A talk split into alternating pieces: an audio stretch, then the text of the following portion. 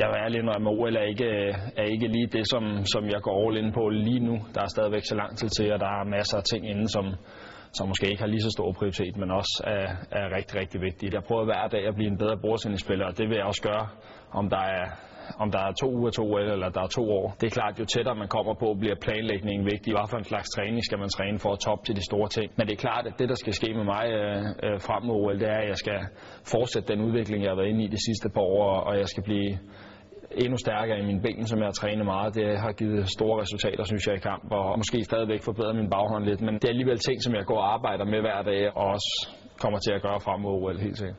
Hvordan oplevede du at være med sidste gang? Ja, men det var jo selvfølgelig ikke en specielt positiv oplevelse. Jeg tabte en tæt kamp og var utrolig skuffet, for jeg var faktisk i rigtig god form. OL i Beijing er det største, der er jeg selvfølgelig håbet på at kunne gøre en god figur, men, men omvendt så, så kom jeg hjem i kanonform, og sæsonen efter var rigtig god, og sæsonen efter igen har været helt fantastisk. Så jeg er sikker på, at alt den forberedelse op til OL, jamen den har så givet udbytte, når jeg kommer hjem.